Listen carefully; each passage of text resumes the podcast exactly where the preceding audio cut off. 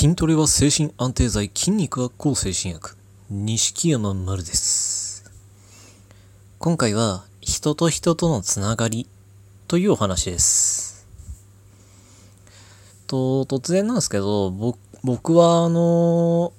前、昔、うつ病で閉鎖病棟に入院してたんですね。まあ、精神病院閉鎖病棟。で、その最初の、まあ、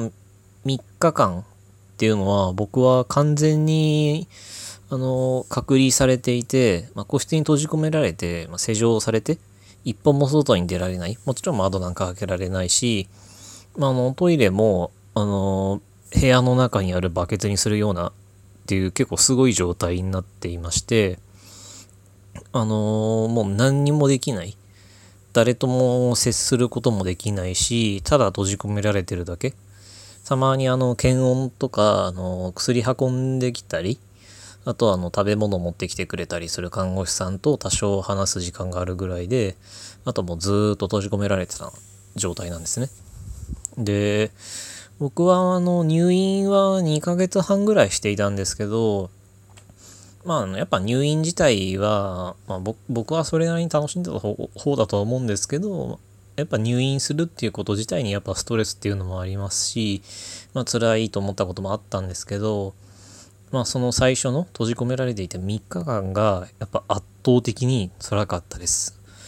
で、何が辛かったかっていうと、外に出してもらえないことでも、あの、まあトイレをバケツでするっていう屈辱でもなく、一番辛かったのは、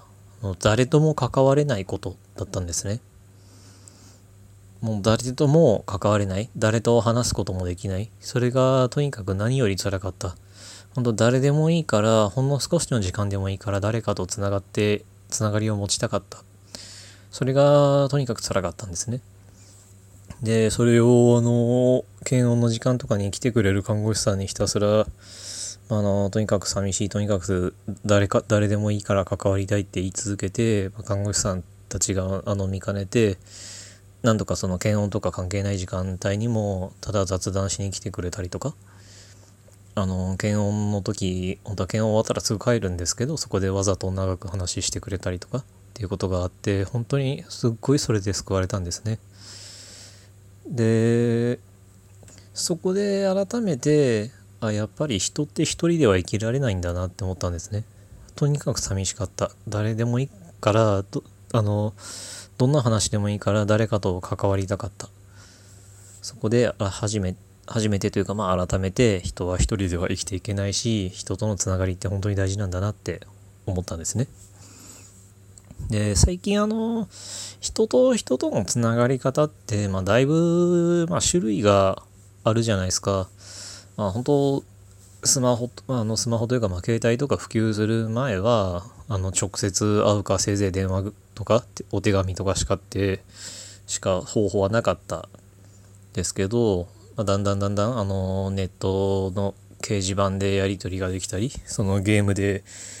あの、ネットでゲームやって、その、ゲーム内でチャットしたりとかっていうこともできますし、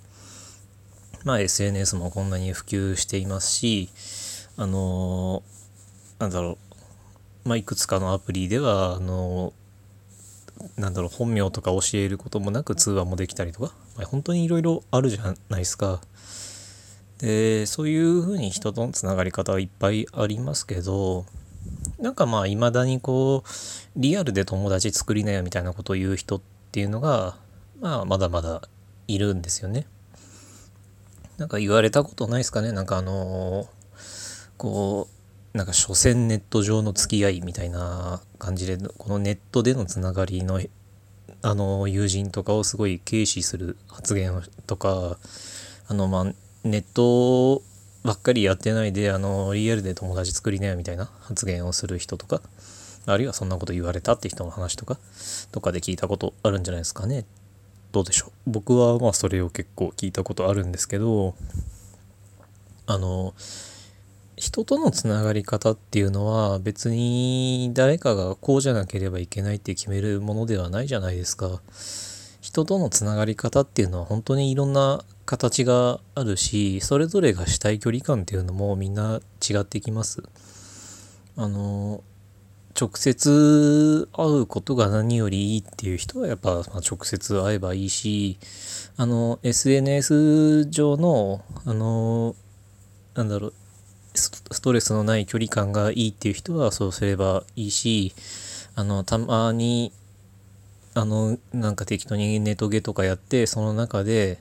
ゲーム内の友達とやり取りできるっていうのが楽しいっていう人は、まあ、そうすればいいじゃないですか。誰でもあの好きな距離感好きな付き合い方っていうのは違うんだから別にリアルじゃなきゃいけないなんてこともないしネットを軽視する必要もないじゃないですか。とにかくあの人とのつながりって本当に大事だしただただその精神的にも物理的にも孤独になってしまうと本当にどうにもならなくなる本当にどうしようもなく辛くなってしまうからどんな形でもいいから誰かとつながっているっていうことは本当に大切なことなんだと思います。だからあのつながり方っていうのはそれはもちろんそれぞれが勝手に決めればいいことだし、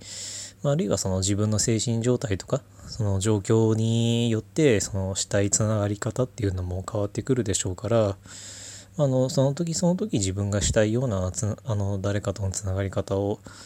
すれば